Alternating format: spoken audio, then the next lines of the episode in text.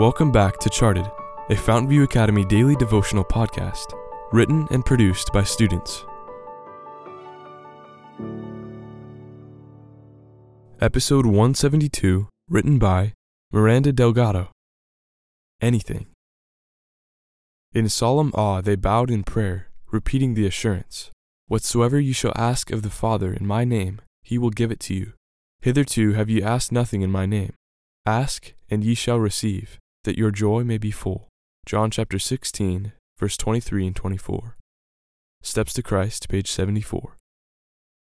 I had no friends, not one. As a fourth grader, friends were very important. My church had no children my age. They were either too young or too old for me.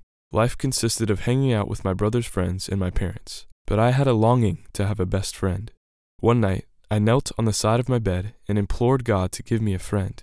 I went to bed with the confidence that God would provide me a friend the next day at noon.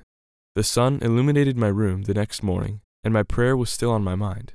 Later, my mom dropped me off at our local church VBS program. As soon as I entered the church, kids swarmed around me. My mom got me settled into a group, and our group leader took us through many different activities. Throughout the day, one thought burned in my mind Is God going to give me my best friend? All the kids were grouped into one big gym where we were fed lunch.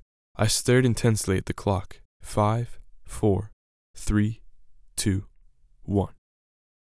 Hey, my name is Ava. Do you want to be my friend?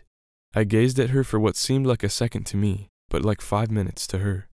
Um, are, are you okay? She asked with a puzzled expression. Yes, I want to be your friend, I exclaimed.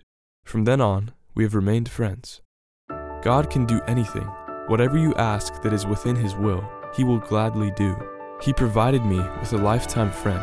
Whatever I ask in His name, I will receive, that my joy may be full.